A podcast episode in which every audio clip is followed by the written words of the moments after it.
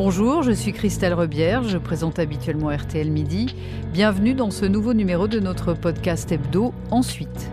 Bonjour, je suis Catherine Mangin. Chaque semaine, nous nous arrêtons sur un événement, un geste, une image, une nouvelle tendance pour comprendre ce qu'il raconte de notre époque très particulière. Les connaissez-vous?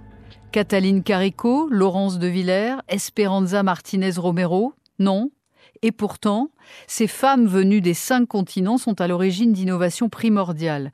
Cataline est l'inventrice de la technologie ARN messager utilisée dans les vaccins contre le Covid-19. Laurence est une pionnière dans l'éthique de l'intelligence artificielle. Esperanza a développé des bactéries qui augmentent la productivité en agriculture tout en respectant l'environnement. Ces femmes savantes sont mises en avant dans une tribune intitulée Mixité dans la tech, l'atout post-Covid. Elles dessinent notre monde de demain, mais elles ne prennent pas la lumière. Nous avons voulu savoir pourquoi les femmes ont encore tant de mal à se faire un nom, une place dans le monde scientifique. D'où vient cet incassable plafond de verre et comment le briser?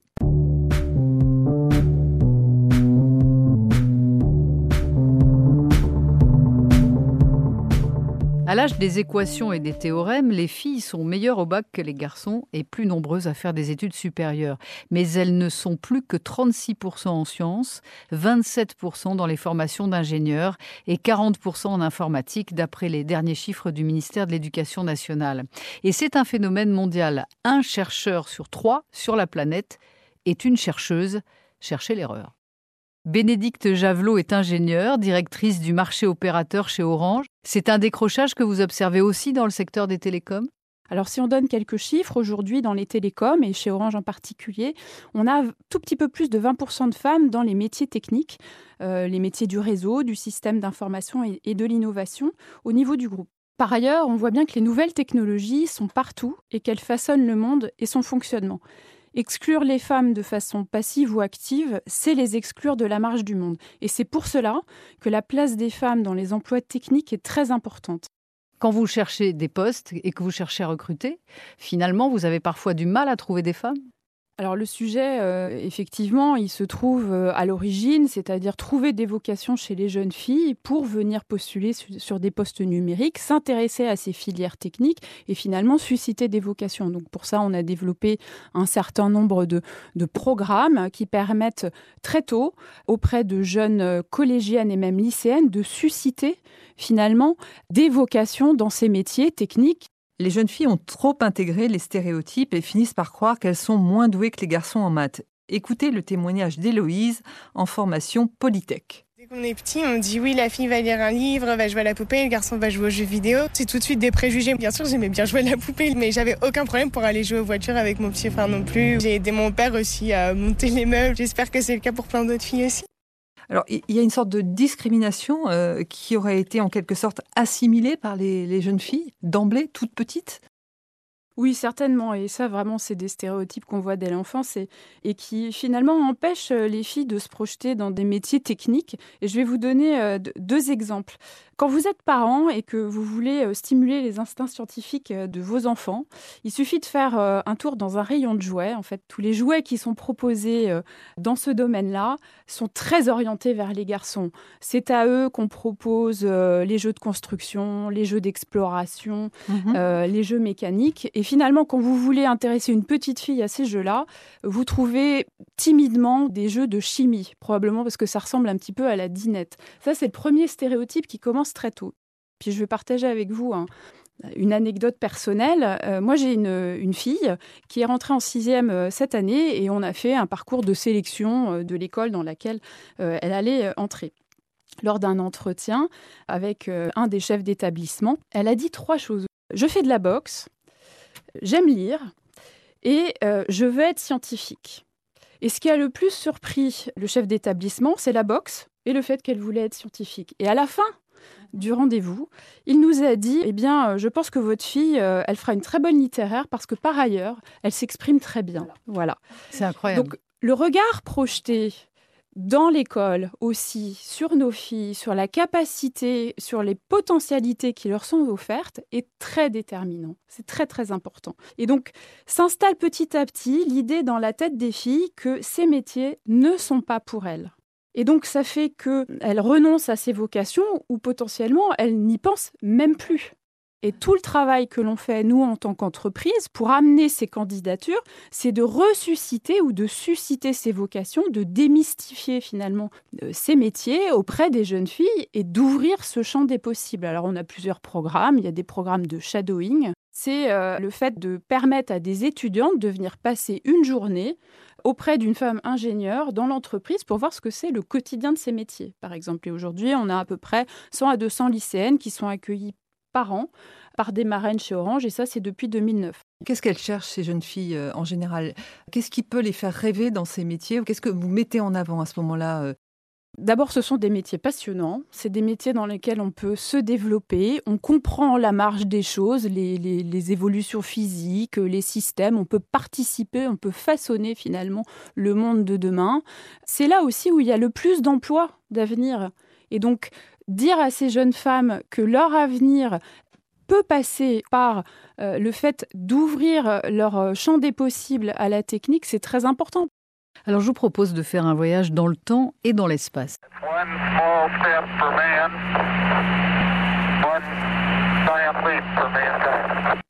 Un petit pas pour l'homme, un grand pas pour l'humanité. Le 21 juillet 1969, Neil Armstrong marche sur la Lune en mondovision.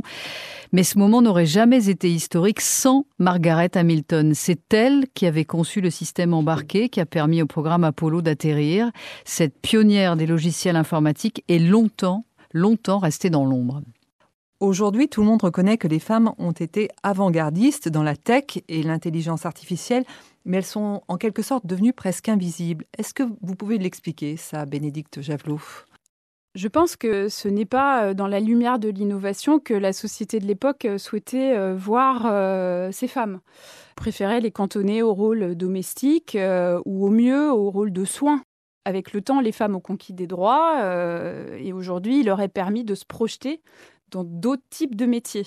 Euh, d'où l'importance finalement euh, des rôles modèles, des figures féminines dans la technique, dans le numérique, dans la science, pour que les jeunes filles et les jeunes femmes puissent se projeter dans ces rôles-là. On vient au sujet de ces choix hein, et de l'invisibilité. Les femmes, à un temps donné, étaient très présentes dans le domaine informatique. C'est elles qui, au début, euh, étaient à l'origine hein, du développement de l'informatique. Pourquoi est-ce qu'aujourd'hui, alors que cette force-là existait au départ, on voit si peu de filles qui se mettent au codage je pense que c'est en fait toutes les raisons qui ont été données avant, toute l'éducation, euh, les stéréotypes. Euh, les jeunes filles sont vraiment pétries euh, d'auto-limitation. Vu la place que l'informatique prend aujourd'hui et va prendre demain dans les sciences, notamment du numérique, on ne peut pas rester ainsi sans prendre des risques importants sur l'équilibre des sociétés. Et ça, c'est déterminant. Et à l'arrivée, il y a parfois des absurdités. Dans votre secteur, celui de la téléphonie, il paraît que certains modèles de téléphones portables ont fait un flop parce qu'ils étaient trop grands. En fait, ils avaient été conçus par des hommes pour des mains d'hommes. Ça paraît fou.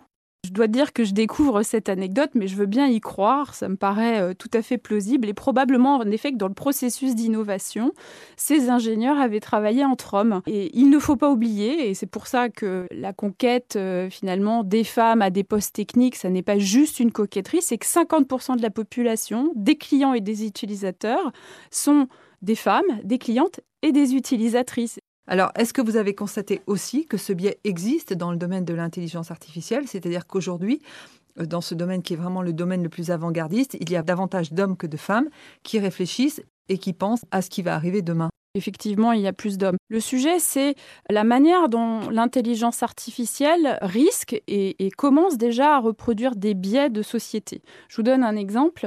Aujourd'hui, si on confie à une intelligence artificielle le fait de sélectionner des personnes pour des postes de direction, ce qui va sortir majoritairement, c'est des CV d'hommes. Et donc, si on n'introduit pas, si on ne prend pas conscience de ces biais, et qu'on n'introduit pas des corrections pour corriger ces biais, alors là on peut parler de la différence homme-femme, mais il y a tout un tas d'autres discriminations, le risque c'est que les intelligences artificielles continuent à reproduire, voire accentuent les inégalités. On peut corriger un algorithme? Alors on peut le nourrir différemment, c'est-à-dire on nourrit un algorithme avec des données et donc si on lui apprend qu'il y a beaucoup de femmes dans les postes de direction, eh bien il va corriger son algo, il va se corriger lui-même. Il est très important d'avoir cette conscience et de corriger les biais pour le futur. Mais alors, il y a quand même quelque chose qui est un peu paradoxal, c'est qu'on est dans les secteurs de l'extrême modernité.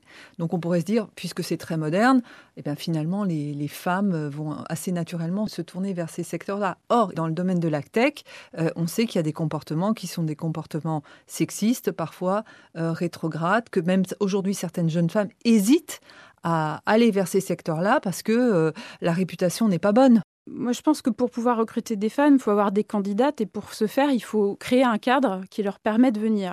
Est-ce que la mixité, finalement, favorise davantage la créativité?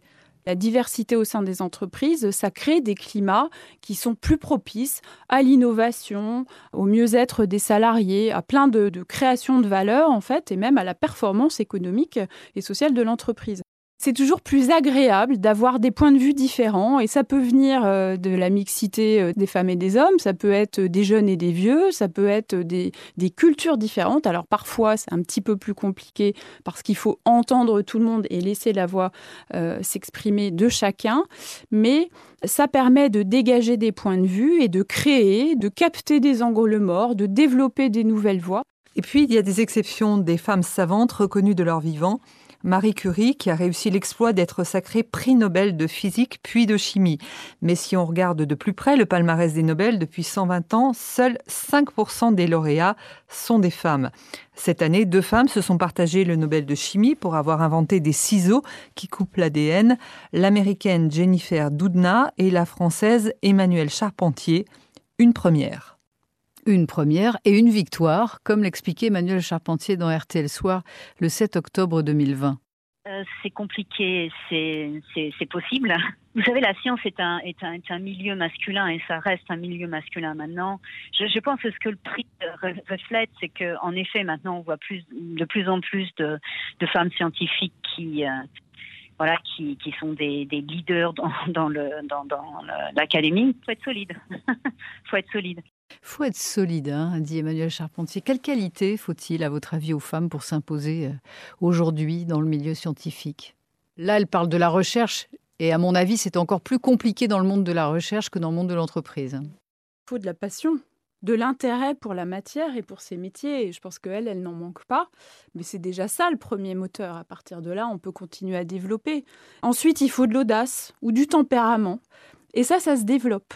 Nous, on a mis en place des ateliers de développement personnel pour que les femmes puissent s'autoriser à, euh, à, se dire, euh, moi, je sais le faire et moi, j'y arriverai. Voilà, où je peux oser et puis euh, je ne vais pas parfois me laisser faire. Et comment faire en sorte qu'elle ne soit pas victime du, fameux syndrome de l'imposteur? Bah, Ça, je pense que c'est une question de confiance en soi. Il faut qu'elle se donne le droit à l'erreur.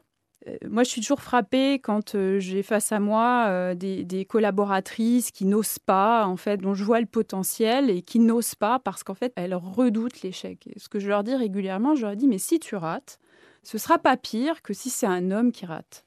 Voilà. Alors fais-le. Est-ce que vous constatez encore à quel point les femmes ont du mal à se mettre en avant? Parce que souvent, elles savent faire, mais en fait, après, ce qui est très compliqué, c'est d'arriver à dire ce que l'on sait faire. C'est l'histoire du faire et du faire savoir. Faire et faire savoir, et puis la confiance en soi. Je pense que les femmes, elles ont une grande qualité, c'est qu'elles sont souvent modestes, peut-être un peu trop.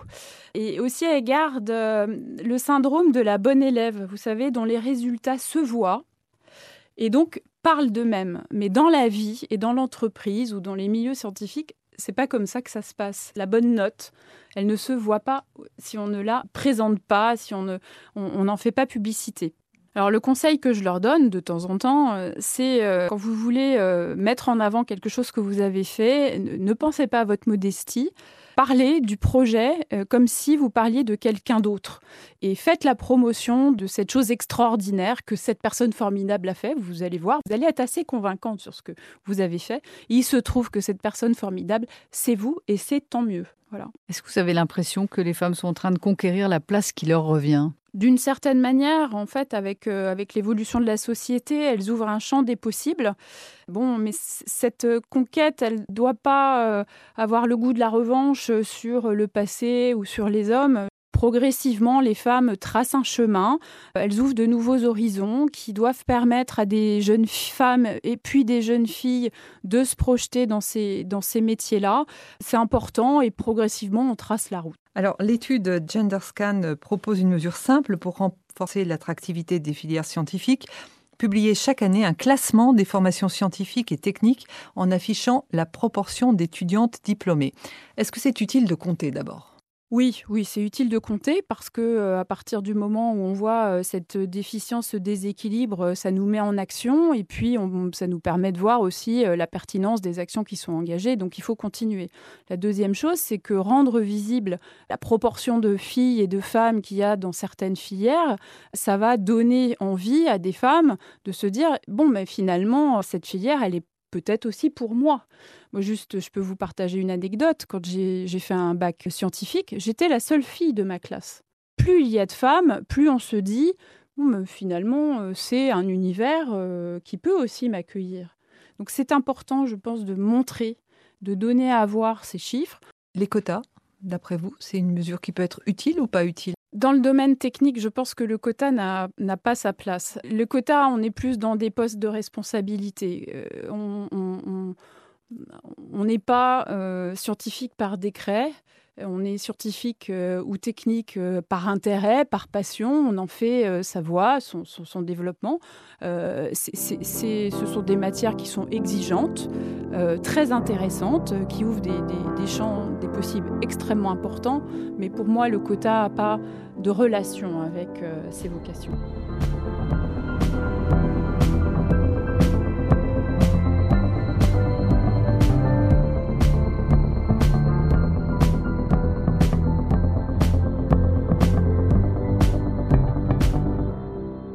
Mae Jemison a été la première femme afro-américaine dans l'espace. C'était en 1992. Inlassablement, elle encourage les filles à oser se lancer. Chaque enfant peut apprendre et accomplir des choses. Ce que nous attendons d'eux conditionne leur ambition. Quel type de laboratoire nous installons dans leur classe? Si nous posons aux filles des questions qui les poussent à creuser un sujet ou si on leur demande d'être mignonnes et de ne pas salir leurs vêtements. Il faut les pousser à se faire une expérience en laboratoire et à faire des stages dans ces domaines. C'est ces détails qui font la différence. Emmett Jamison conclut Ne laissez personne vous voler votre imagination, votre créativité, votre curiosité. C'est ta place dans le monde, c'est ta vie. Vous pouvez retrouver cet épisode sur l'application RTL et sur toutes vos plateformes favorites.